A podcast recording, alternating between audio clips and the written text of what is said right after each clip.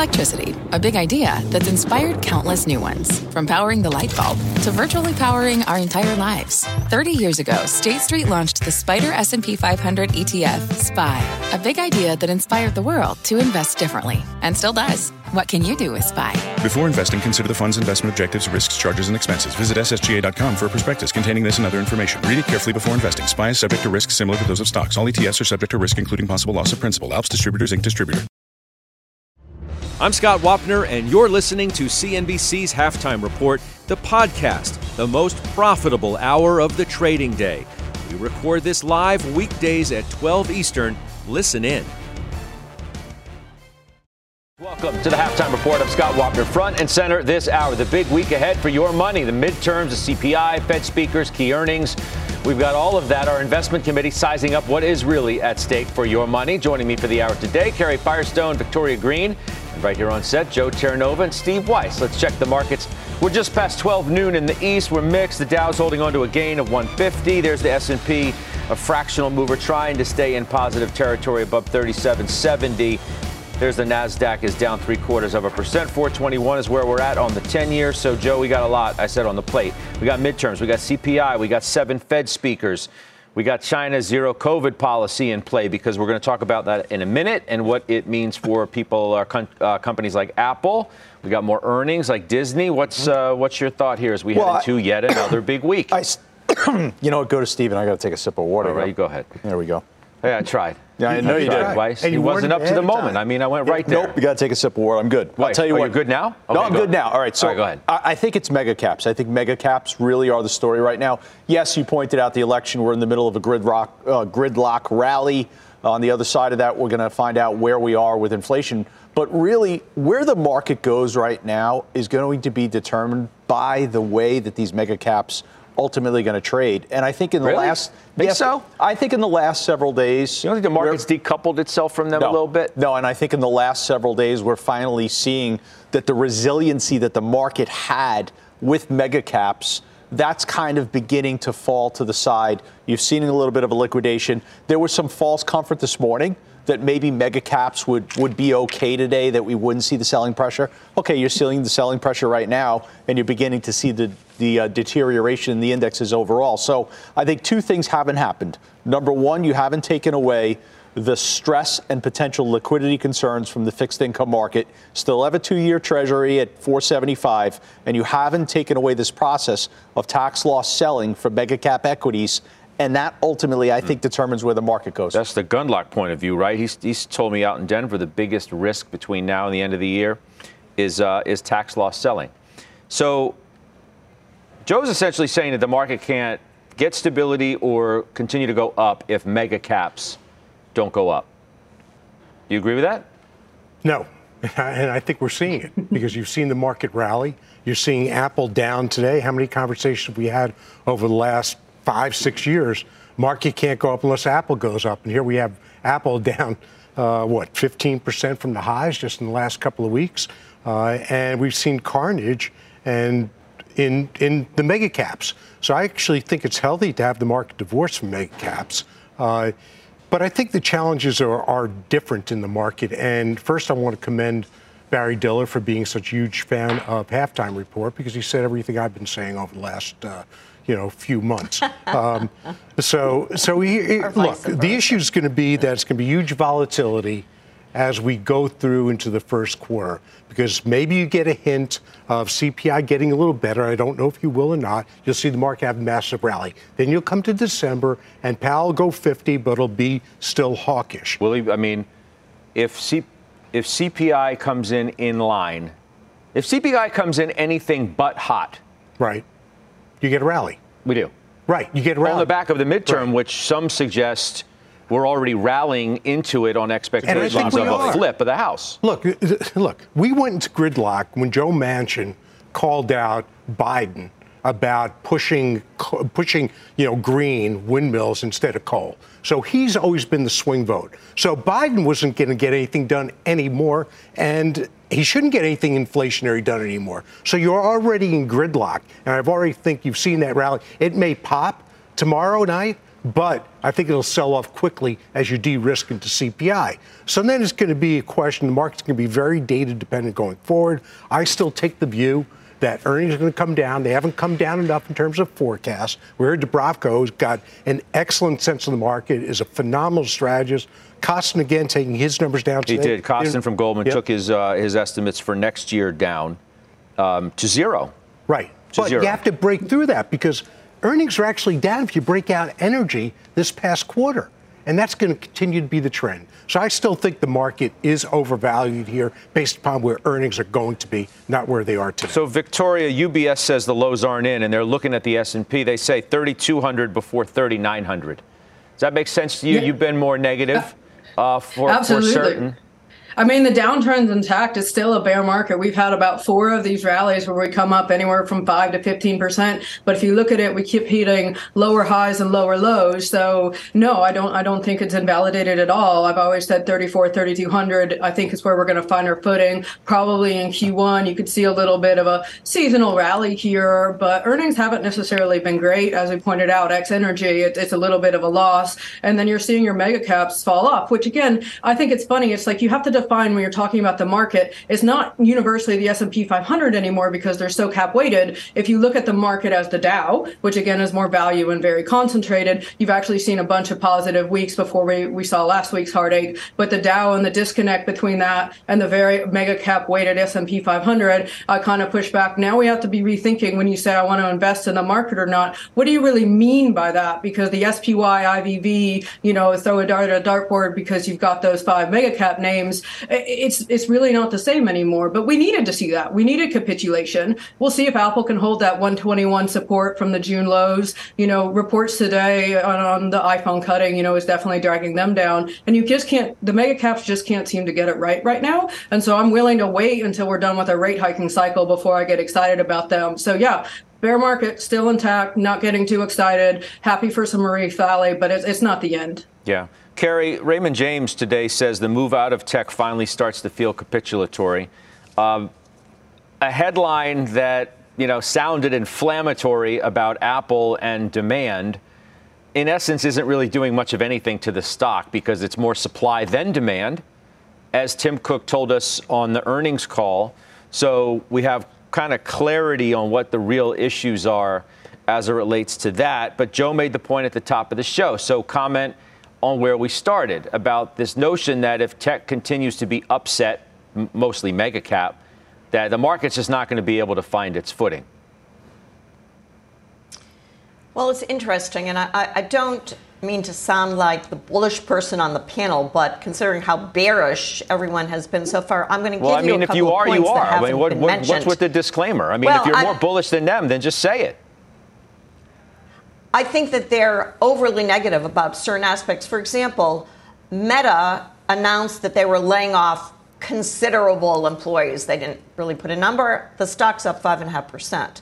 So if, if we're talking about at what point some of these mega caps have hit the ultimate of pain, it may be that they're beginning to show some sign of life only because all the people who owned the stocks and lost money enormous amounts over the last year and a half, perhaps are, are out. They sold them. The NASDAQ went down about 6% last week. So at 11 times earnings or 12, whatever Meta might be, some people think it's a buy today because there's, they're finally facing the truth, which is that they have too many employees, bloated costs, and have to do something about it, as people like Brad Gerstner has, has said. So I, I, I, take that as a positive. PayPal had a quarter that was a good quarter. It went down. The stock is up today. Now, I wish we hadn't owned these stocks over the past year, but I'm not unhappy we own them now. And at these prices, I'm willing to say I think they're cheap. I think Google's a cheap stock. It's half the multiple of some of the consumer staple stocks selling for half of what, you know, Alphabet sells for.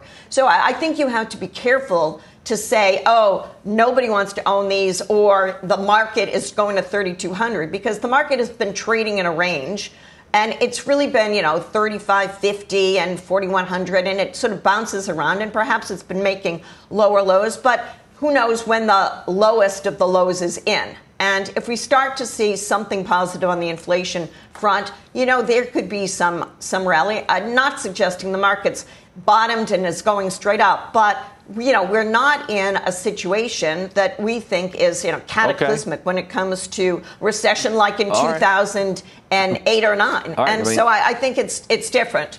Weiss, we have a I mean, different environment. That's kind of where we are. You got to like be apologetic to be a little less than yeah. overtly negative. Particularly on the market. talking about Meta. That's kind of where we are. yeah. yeah, Meta treated a symptom. They didn't treat the problem. The problem still is he's got a vision that goes out a decade or two. They're just going to spend and bet the entire company on. So that's a value trap to me. It is not cheap because revenues are coming down. In terms of Google, I well, agree. It's like 10 cheap. times earnings, isn't it? Like 10, 11 yeah, times but, now? but earnings are, are declining. Well, that's yeah. why the multiples and, declined and a lot. All, right, but they've also said here's where our right cash now. is going. And then you've got the situation, as Diller said, you got one guy making a decision on the future of the company, which may not, and he, in fact, he thinks won't come to pass. So you'd be off for nothing. There are other cheap stocks out there. In terms of Google, I think it's cheap too, but I've got that Section 230 case that I mentioned that completely turned the company upside down uh, if they come out and find them liable for speech. But, but more so than that, um, again, you can't focus on where the market or stocks came from okay? Because that was a sugar high on free money for a decade. Those multiples were not normal multiples. You're still above what the long term historic multiple is, not the 10 year multiple, the longer term multiple is. So that's why it's not cheap. And if earnings are coming down, you get other opportunities. The math's very simple that way. Joe? I don't know. I, I, I, still look at it, and I never said the market's going to 3,200. I don't know where Karen got that from. uh, and I'm not saying that. I heard I Victoria and Scott okay, say it. I said it. UBS said 32 before 3,900. Okay, but all I'm pointing out is you have to set the expectation, and you have to say to yourself, can the market really break out with any degree of strength above 4,000 if you're not going to get participation from the, the mega caps? They're just too st- statistically important yeah. overall to the indexes themselves. Okay, so you have to set that expectation for yourself. You have to look at the rally that you're getting right now, which is related to the election. It's a gridlock rally. It's nothing more than that. Okay, we want to get excited. what if it's ahead of CPI also? Okay. So the other side to CPI is look what energy is doing here in the last week or so. So you could get yourself real excited about a better than expected inflation reading, and then what's staring you in the in the face? $93 crude oil and natural gas above $7. And China reopening, which is going to drive the global economy even more. Why is, the VIX, why is the VIX? But China's not reopening. They just came back and said COVID no, zero. I'm like, not saying now, Victoria. I'm saying okay. it eventually will reopen. And just as yeah, the mar- yeah. just as the economy's turning over, you'll have them buying aluminum ore. You'll have them buying everything. Why, why is the VIX t- at 25, a little under 25? Steve? I, I just don't think the VIX is uh, has been a reliable indicator of the markets for a long, long time. So, so that's why, uh, you know. But uh, but there is some calmness in the market. Look, you know, I come in, I look at some stocks, and say maybe I should buy these now. And I look at a Honeywell, which I think is, is a story for the next 30 years because they're automating the industrial uh, workplace. But well, if not now, when? What bell is going to ring that says, okay, there, there's no today, bell that's going to ring. And once again, you know, it, it, this is what I have to see. I have to see earnings expectations reset more towards where I'm at, which is 200 for next year, than still being where they are, and still people saying, "Well, I'm bearish." But when you look at their exposure, their exposure is still pretty high. Well, Victoria Jefferies thinks you get another 10% cut on earnings. That's why people are somewhat paralyzed in the market because it's a great word. I think most expect yeah. that expectations are going to be cut. It's a matter of when and by how much. So you're yeah, not really that, sure what moves to make. Well, and that 240, I think we all know that's a pretty unrealistic number right now. But you haven't seen it come down as much, and now you're starting to see the revisions hit. Um, I would, I would argue, you know, what's changed? We're still in high inflation. I think the October print could come in high because that energy prices rose. You didn't really get a lot of relief, I don't think, from food or medical. Housing maybe, but I don't think so. So if you look at what changed and what am I excited about, I'm not excited that anything's different at all. We're just seeing some price action. The fundamental headwinds are the same. You know, unless the dollar breaks below 110, the dollar's still strong, the Fed's still hiking, and so you look around, and I don't want to own long duration. I think it's too early for growth in tech, and and and so I think we need expectations to come down. And the only thing driving the market right now is energy, and energy earnings outperformance, and, and everything else has has really been a bit of a disappointment. Utilities too have eked out a little bit of a beat, but you're not seeing across the board beats, and you're certainly seeing margin pressures. And so right now, I think it's still early, and I think people are in a hurry to get this bear market done, and they need to be patient because you have persistent headwinds. And, and until those headwinds abate, I think that you've got an uphill climb for a lot of these growth and, and mega cap techs. And and you have to understand where their earnings come from. How how exposed are they, you know, to advertising pulling back? The recession that we claim hasn't hit yet, which I would slightly argue we're closer in one, and what's happening in the UK and, and Europe. How how sacrimony sacred are these these earnings that companies are getting as the world slows? And so your PE being moderated on some of these companies right. only matters going so, forward. I mean, dollar dollar helping today, right? Dollar's a little bit weaker. I mean, even the king bear himself is more bullish in the near term. Who's the king? Bear? Mike Wilson. Mike Wilson. Mike Wilson. Yeah. Aside yeah. from from yeah, Weiss. I, thought you were talking about. I know. Well, they yeah. they he's see, part of my court. In fairness, right? But see, even Wilson, who's negative, can see that there are potential positives in the yep. near term to, to take the market higher. He says that equity markets remained resilient in the face of a still hawkish Fed and strong labor data. Agreed. Stay bullish with tight stops. Bottom line, if rate volatility continues to fall, PEs can expand further. You keep arguing, Steve, that PEs are still too rich, that they need to contract more. He says that they can expand more if rate volatility that you spoke about too goes away. Well, the reason PEs will expand is because the earnings are going down and the market the market's staying where it is. So that's just an expansion versus the expansion we saw the other way, where earnings moving up a little bit and the, the PE, the multiple, kept moving up. But what so if I'm you're not... right about everything that you say about where you think? You know, earnings are ultimately going to go. That we're, you know, we could have a recession or whatever, but it's further off than than you think. So you have a pocket of opportunity that could be, I don't know. I mean, I don't know how long six six months, nine months. No, I, I agree. And as I said before, I think it's volatile. So if the market sells off because the CPI is too hot or comes in as expected on Thursday, the market will trade off and then it'll bounce on Friday because there's just this insatiable appetite to be long equities. That's what an entire industry, entire global industry is built on. Yeah, but it seems so like there's no insatiable appetite to be that today. There's more of an insatiable appetite to run away. Well, actually, I don't think so because the volatility the, ups, the, the, upside volatility is much greater than downside. So the market's because Dow's going up a thousand points. It's not going down a thousand points on bad days. So yes, yeah, so they're they're lower highs, but the point is you see that the animal spirits come in more on the upside when there's a flicker of good news. And because lots of people are in cash also. Hedge fund exposures are pretty low. They went up, now they're back down. So I do think the market can rally. Uh, but I want to get through Thursday first. Karen, I mean, we, we mentioned Apple in passing these China COVID restrictions, and we find out that it's it's a supply problem for Apple more so than a demand, but it's a reminder to everybody about how restrictive that policy is to business and how reliant we are in in um, this globalized world that we live in and where we get products from. As long as that remains a question mark, what does it mean to the way you're thinking about the stocks that you own? Well, I'd say I'm happy we're underweight Apple. Uh, I also think that it's not just a supply problem. It's very, you know, it's very easy to say it's COVID restrictions and supply constraints and logistics. Well, I mean, their, I'm their sure earnings proved it out, didn't it? Also. I mean, what, you know, unless yeah. you don't believe the earnings or Tim Cook himself. I mean, I, understand the skepticism no, no, no. in some regard, but yeah, I know. I, I believe what he's seeing, but I suspect that there's going to be some slowdown in iPhone demand just because there's consumer slowdown a- across the globe. Um, but of course, it makes us be concerned about the globalization effort that, you know, if we, rely on just in time inventory from around the world, it's more of a problem than we had thought. I'd just like to point out one thing, Scott, which is um, interesting. This quarter, we looked at third quarter um, consensus estimate changes after after companies reported, and almost all companies have reported.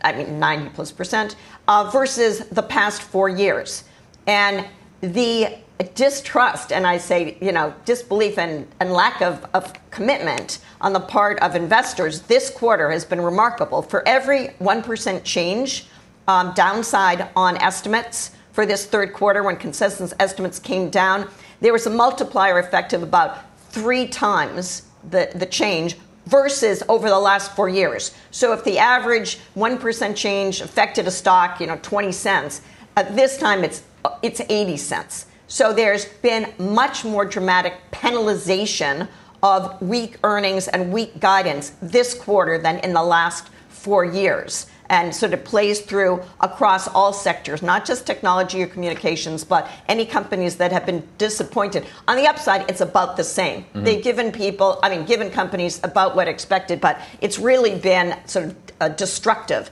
to value if you've been guiding down and the estimates have been reduced. All right, let's do this. Let's take a quick break because I got a lot of moves I got to get to. Joe's got, what, three sells. Karen's got a couple sells. Victoria's got a sell. She has a buy, too. Um, so it's not just getting rid of what you got. We're back after this. Old Dominion Freight Line was built on keeping promises. With an industry leading on time delivery record and low claims rate, we keep promises better than any other LTL freight carrier because we treat every shipment like it's our most important one. Which means we do the little things right so that we can keep our promises and you can keep yours too. That's what drives us. To learn how OD can help your business keep its promises, visit odfl.com. Old Dominion, helping the world keep promises. B2B selling is tougher than ever, and we feel your pain. If you're struggling to close deals, consider giving LinkedIn Sales Navigator a shot. This sales intelligence platform helps professionals like you engage high value customers, drive higher revenue, and increase sales performance. Sales Navigator also guides you in targeting the right buyers, highlights key signals such as job changes or which accounts you should prioritize, and uncovers hidden hot prospects so you can find those buyers that are most likely to convert. Fueled by LinkedIn's 1 billion member platform, Sales Navigator gives you the most up to date first party data, enabling you to unlock conversations with the people that matter. Right now, you can try LinkedIn Sales Navigator and get a 60 day free trial at linkedin.com slash halftime report. That is linkedin.com slash halftime report for a 60-day free trial. Let LinkedIn Sales Navigator help you sell like a superstar today. Just go to linkedin.com slash halftime report and get started. All right, welcome back. I told you we got some moves to get to. Joe Terranova, you're first. Uh, ahead of earnings tomorrow, Disney, you sold it. Yep. Why so? I think sometimes you sell a stock based on price, sometimes you sell a stock based on a deterioration in the fundamentals, and then sometimes you sell the stock because time stops you out. And that's in fact what I did here. Uh, purchased the stock in September. Everything that I advocated for at the time has not become reality. There's the cost of money in sitting in something that's losing you money on a daily basis, basically. In the case of Disney, since I purchased it, I'm down about 12% in the position. I'm still cautiously concerned about the consumer, and I believe there's other places that I could deliver alpha within my portfolio beyond Disney. So I'm going to be very impatient with losing trades in the environment that we're in right now. Okay, Seagen, you sold it. Again, a, another example of a healthcare stock that should actually be outperforming the overall market right now. It has relative underperformance to the rest of biotech and healthcare as a sector. That's an example of where you need to exhibit the impatience that I'm talking about with positions. Remove that from the portfolio, redistribute the funds in a strategy that you believe in. Louisiana Pacific, didn't you just buy that fairly recently? No, I bought that probably a month ago. But that's what I mean. What, that's not recently? Okay. It's recent even for me, Scott. But, but in, okay, so in, in, this environment, so, you know, if, if we're going to begin to uh, try and understand time frames in the market, I think what you have to respect is that the market overall right now, I think we all agree, is kind of somewhat running in place. 10% up, 10% down. I don't think anyone has a real clear vision on where it's ultimately going to go. Right. So why are you so, selling stocks in a market time, that's running in place? Because your time frame has to become shorter. If you're not if you don't have the ability to generate alpha, you quickly have to move to the sidelines. So in the case of Louisiana Pacific, last week with the Joe T rebalance and reconstitution, added Lennar, added Home Depot, added uh, D.H. Horton, right? Adding those names it's increasing your exposure to housing. Now on the other side, I'm sitting with LPX, which isn't doing anything for me. You have to have some form of risk management strategy in this environment, and your time frame, my belief, needs to be shortened. Okay. So, Karen, you sold Twilio. Um, you look, cloud SaaS stocks have been hammered. Last week was a horrible week. Give me the thought process of, of well, why we, you removed Twilio.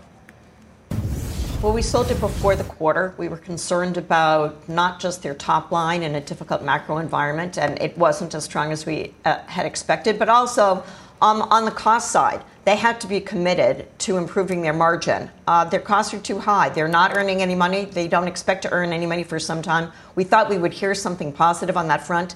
Uh, in fact, they didn't offer anything about improving margins significantly. So we we decided before the quarter that we would sell it, and we did. So, and, I, and I'm pleased. I think it's a great company, but it's not the kind of company that the market wants right now with no earnings. Fidelity, why'd you sell that one?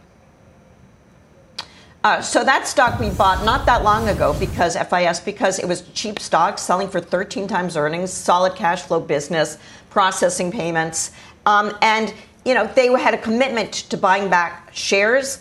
The quarter was not good. It was below expectation. Their costs were higher than expected, revenues weaker. They pulled back their guidance on how many shares they were going to repurchase. It's just not the picture that we had bought originally, and so we decided we have better use for that money elsewhere. Victoria, you sold Ally Financial. Tell me. I guess I'm not as patient as Warren Buffett, right? and Joe had a good point on what's your time horizon. If you're willing to be patient, some of these value stocks will be attractive two, three years down the road. But right now, Ally's under a lot of pressure. They, you know, I wanted to kind of increase the affluence of my consumer, and Ally has a lot of auto loans in there. And right now, that sector looks a little bit risky to me, and I just didn't want that risk on the book. I think their margin's going to be under pressure. I think it's going to be hard for them to grow earnings in this environment, and considering what the, the makeup of their consumer base is. So, in two to three years, I could look a little stupid, but uh, you know, I, I, hate to go against Mr. Buffett, but I think I'm just a little too impatient. I, I can't sit and wait on the stock, considering the deterioration I see economically. Bought Goldman though, right? Yeah. You swapped one for the other. I did, I did. Again, going up a little bit in affluence of consumers, but I also like their reorganization and their their ability to think ahead. And I think if you look at earnings, a lot of the companies that are making hard decisions, saying, "Look, we need to be prepared. We need to either you know reduce headcount, reorganize," they're getting rewarded a little bit because the market wants strong leadership right now. I think Goldman's a well-run company; it's reasonably valued, and then it has a little bit higher affluence consumers, which I think are going to weather a little bit. The the Wall Street versus Main Street right now, as things get a little worse, it tends to be Main Main Street that suffers more and has to make these cutbacks. I like I like my exposure there, uh, kind of coming up the affluence, and and I think it's a good vision. It's a, it takes a strong CEO sometimes to say this isn't working the way we want it. Um, I'm not expecting investment banking to pick up anytime soon, but right, their trading right, right. desk did well, and their their lost loan losses were a lot lower. So I think it's a, a high quality stock that that has some good upside. Okay, Weiss. It's one of yours, right? Yeah, I love Goldman. Owned it for a long time, and I agree. Management is they don't wait for years to respond to issues, and uh, this will be the second restructuring, different types of restructuring. So, so I agree, and I think stock does well. And expectations on banking are should be nil. I mean, there'll be some things getting done in M and A, uh, but overall, that's a source of great source of revenue, and it's just not going to be there for a while. Okay, uh, let's get the headlines now with Contessa Brewer. Hi, Contessa. Hi there, Scott. Here's your CNBC News update right now. A close Putin ally said today he's interfering in U.S. elections, just admitted it. Billionaire Yevgeny Prigozhin admitted to, quote, carefully, accurately, and surgically interfering in the past and the present, and promised he'll continue to do so. Prigozhin has been accused of sponsoring Russia based troll farms that seek to influence U.S. politics.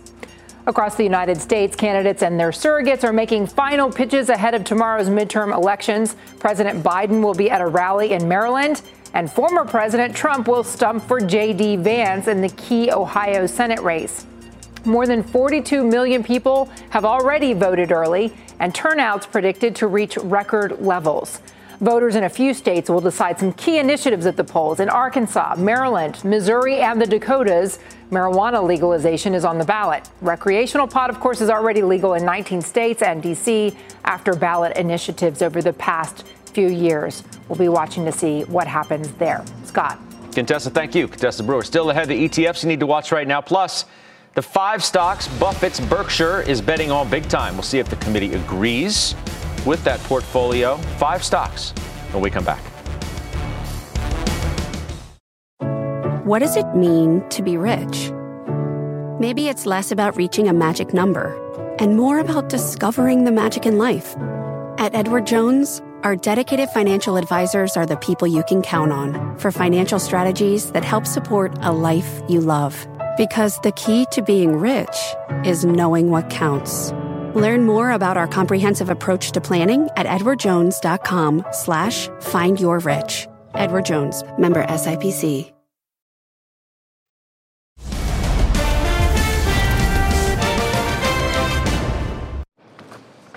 And welcome to the ETF Edge portion of Halftime Report. I'm Bob Pisani. Is 2022 finally the year for active managers? They almost invariably underperform their benchmarks and index strategies over time, but 2022 is seeing some active managers outperform. Among them, commodity trading advisors, CTAs. They specialize in trading futures contracts. There's an ETF for that.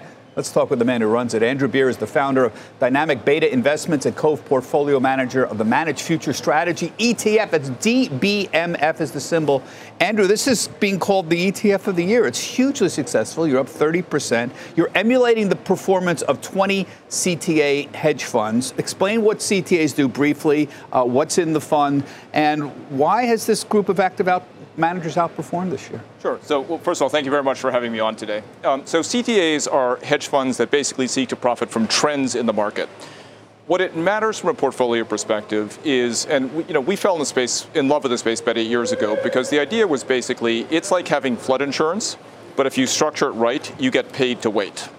And so this has been a year where there have been floods. There have been a lot of floods in the market. And so CTA hedge funds themselves have, have been having an extraordinarily good year and we benefited from that as well. Yeah, you're, so you're long crude oil, but you're short just about everything else. You're short the euro, gold, the yen, two-year treasury notes. You don't buy into hedge funds. You actually just try to emulate the strategies here. But it's amazing. It was a good year for active managers, but only if they got the inflation trade right here. Only if they were commodities were up, rates are up, dollar up. If you got the inflation trade right, this is how you get the outperformance. But not everybody did. Right, and, and, and, absolutely, this year has been all about inflation, right? And there have been various legs of that. And you know what I've described about these strategies is that this has basically been a year where, for most of the year, CTA hedge funds have been in crash protection mode.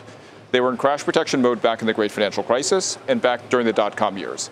And so it's a strategy that, again, is built to do the best during a period when the rest of your portfolio of stocks and bonds is doing the worst. Yeah. The problem I have with CTAs and hedge funds in general is they're ridiculously expensive. It's 2 and 20, 2% uh, of the fees, 20% of the profits. You running this thing for 85 basis points? Well, less than 1%. You're getting hedge fund strategies with 85 basis points. Is that right? Absolutely. So we, we coined an expression that in certain hedge fund strategies, fee reduction is the purest form of alpha. And by that, we essentially meant that if you can copy what these hedge funds are doing in a low cost efficient way, you just tend to do better right? In other words, you're 3D printing a car that everybody spends an enormous amount of money to build themselves. Yeah, uh, and that's Jack Bogle's central insight from Vanguard. Keep the fees as low as possible. We're going to have much more on ETFs and what they're doing and these strategies of attempting uh, to mimic that uh, coming up on ETF Edge at 1 p.m. Eastern Time. Andrew will be joined by Andrew McOrmond. He's the managing director at WallachBeth Capital. Halftime report returns right after this. All right, welcome back. Berkshire Hathaway, that's Warren Buffett's Berkshire Hathaway, revealing 73% of its equity portfolio focused on just five names Apple, Bank of America, Coca Cola, Chevron, and American Express. Weiss, you got the first crack at this. Um, down 3% year to date relative to an S&P that's down a lot more than that. What do you make of these choices in a very concentrated portfolio in many different sectors tech, finance, consumer, staples, energy? Well, he's on record, and I agree with him that diversity is the enemy of performance. So you want to you want to do your work as he does. He's got unique access to management, uh, and make your bets. And I'm not going to take issue with any of them. They're all quality names. You wouldn't bounce any names. of these. Sorry. You wouldn't bounce any of these. Would I bounce any of them? Um, you, you know, I think American you have Express, questions about any of them. Uh, American Express, I think, is less competitive with the other with the others than with the other credit card companies, uh, and has seen some moderation to their franchise. Uh, Chevron, no, I sold it too early. Uh, Coca Cola, you're not going to get rich off Coke. It's just going to be a steady Eddie, which is what he's looking for. So, based upon what the way he looks at the world and the way he goes ahead, you've got to believe that Coca Cola is going to take a major hit because he's been in it for so long. So, just the tax hit alone will will be, you know, very painful. Karen, so, how, how's this portfolio look to you right in the here and now?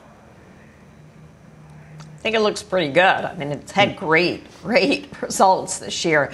Uh, I disagree with Steve. We own American Express, and I thought the quarter was very, very strong. And it wasn't just membership, they are gaining lots of traction with young people. Um, in an environment where prices are going higher, they take their percent, so it's an inflation protection.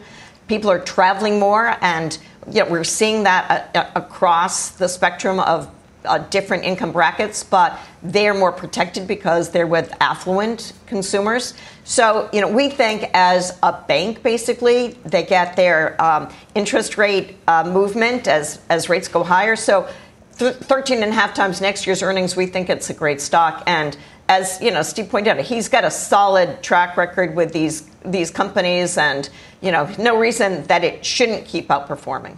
So, Joe, right, Chevron, I mean, we look, we mentioned the performance. I think this exercise is to pick through these stocks and say, well, Chevron is up 58% year to date. Anybody would take that. Well, Exxon is up 80, like 85 year to date. So, Exxon or Chevron?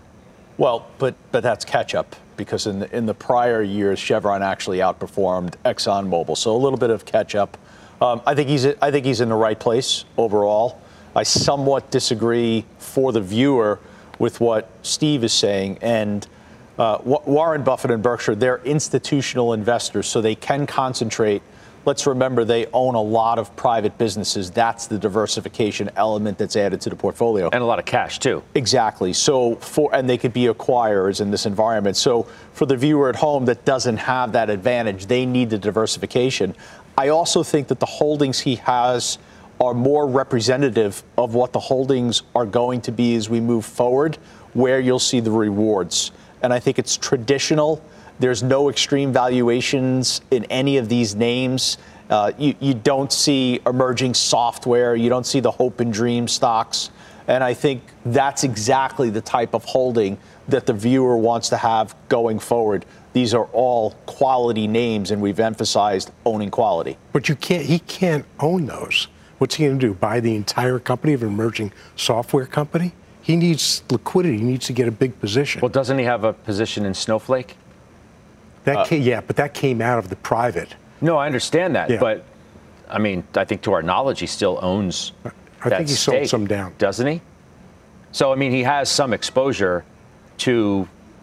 Right, but in the private market, he can get a big position of that. He's not going to go in and buy a small, smaller company and just bid it up. Victoria? How about these names? Would you trade? I mean, I like being out? boring. Yeah, uh, I mean, I think it's funny. I, I bring up Oxy. He obviously that one's been the number one stock basically this year, and he's made a killing on that. I know it's not necessarily a top five holding, but he's done quite well on his energy names. Yeah, Exxon over Chevron this year. Uh, Chevron's still a very quality company, and and we like being boring right now. He has good diversification. I think he's willing to be patient. I think as you talk about Buffett, you need to realize he's he has a different time horizon than the average investor, and people always want to be like Warren, but then they end up selling when it goes down and buying when it it goes up. And so I think if you want to emulate him, it's don't panic and see opportunities in bear markets. And I would also argue he definitely made a lot of money on Coca Cola. I can't remember the exact statistic, but it's something like billions upon billions of just dividends that he's received over the years. So if you're willing to be boring and patient, you can buy quality companies. You look to buy and not sell when things get hard. You can do a little bit better. So uh, I generally think across the board, not not bad picks. You know, we might like a, a Goldman over a Bank of America or a J JP Morgan. Um, we like American Express. We like Chevron. We like Energy. We think Oxy's been a great play for him. Um, and I think it'll be interesting to see what he looks to pick up uh, because he tends to love it when the market goes down. And that's the attitude I think investors should really look at, at is how do I make money in a bear market? You got to ignore the price volatility maybe on your current holdings. If they're quality blue chip holdings that aren't going to blow up on you, he doesn't care about the price action at those. He's looking at ways to get wealthy in the long term. Let's look to buy discounts that have quality attributes to them. Okay. But to your point, American Express has underperformed both Visa and MasterCard meaningfully over the last year, five years, and 10 years. Well, I mean, he doesn't well, get every, yeah, but it's, it's also an insurance company. Right. Yeah. It's a different, if it's a different stock, I think Berkshire Hathaway, you're kind of looking at them with a different risk return profile for an average investor. He right. never said he was a hedge fund. Okay. I didn't say that either. All right. Up next, Mike Santoli has his midday word next. Plus, programming note. Join us tomorrow night, 7 p.m. Eastern, for a CNBC special. Business on the ballot. We'll hit the topics at play in the midterms and how the results could impact your money. Halftime returns right after this. All right, senior markets commentator Mike Santoli joins us from the New York Stock Exchange for his midday word. Are we trying to get ahead of the midterms? Is that what this is about? Yeah, I think that's in everybody's uh, mind. I mean, the history is is very, very well broadcast right now. We know there's never been a down six or 12 months following a midterm election year. I don't think the market is really in suspense that much about the outcome or the fate uh, of any particular policy path. It's much more about, you know, getting through it and, and into that seasonal strength. Again, even with that, I think the market is very, very well split right here. It's a 50 50 in terms of up down volume today. It continues to try to sort of punish the wicked and spare the innocent. If you see the stocks that are suffering, it's, it's because there was a reason for it or they're in nasty downtrends. And you see resilience in some of the more familiar areas, the equal weighted indexes. Energy actually at a new high uh, today based on the S&P sector. So I, I think that's what we're doing here is differentiating as opposed to laying big bets across the board on some kind of a, you know, melt up uh, into the end of the year. Joe spoke at the beginning of the program about the the importance of tech and what it still has to, to this market. Um, can the market decouple itself from the mega cap performance or not? Well, we have to a degree. I think you, you, all you have to do is look at the, you know, the, the Nasdaq 100 relative to the equal-weighted S&P 500. It's a massive spread right now. Now, mathematically, the big stocks have to work at some level. They seem like they got, you know, pretty well discarded last week. So maybe now we have the reason for a bounce outside of Apple. Uh, so I, I, don't think uh, it's healthy to necessarily think that as tech goes, so goes the market. But if we're going to have anything like a sustainable advance, I think you, you have to see a few things ki- uh, kick in, which is two-year note yield probably has to peak decisively uh, before you have something real big to the upside. And you know, tech has to stop going down every day, uh, if not lead to the upside. Yeah. All right. I'll see you in a few hours. That's Mike Santoli with his right. midday word. Of course, his Final word is uh, the last word is coming up in overtime. Straight ahead, trades on some of the biggest stock calls of the day when we come back. Are you a veteran? Do you have a question for the Halftime Investment Committee? Email us a video with your name and rank. Ask halftime at cnbc.com. You could be featured on our special show on Veterans Day. Thank you for your service. All right, Carrie, let's do one of our calls of the day. It's S&P Global. You've owned it for years. Upgraded to overweight at Atlantic Equities. Price target to 386 from 356. Stock's down 33% year to date. Yeah, exactly. Uh, we think it's a good time to buy the stock. The multiple has come way down. It came off because issuance, bond issuances, is way down with interest rates going up. We may be nearing the peak of rates. That would be good. Also, borrowers cannot defer forever when they when they need their money. Uh, the info deal is closing, so that makes issuance not half of the business, but a third of the business, and they're buying back 10% of their float. So all those are positive for SPGI. All right. Uh, Victoria Costco uh, got a downgrade today. Uh, we don't have Victoria's shot. Anyway, uh, Costco got down, uh, downgraded to equal weight from overweight. Disagree with that one, by the way. You disagree with the call? Disagree. I think Cramer uh, Costco disagree in, with that call too. Price target to 490 from 600. No, Costco is in Joe T. There's an inflation resiliency. Big box retailers. I think that's the right way to go in this environment. How are we thinking, guys, about um, retail? We got some big earnings next week.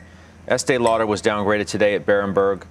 Um, you added Home Depot, TJX to the Joe T. I did. Joe T. In both cases, Joey T. In both cases, you're seeing the revenue growth being present. You're seeing the strength of the balance sheet, so they're able to kind of endure this challenging environment. I would say for the consumer, you have to be cautiously concerned about the continued resiliency as we move forward. And you, know, you keep going back to Chairman Powell using the word pain. When, when is pain ultimately going to be delivered.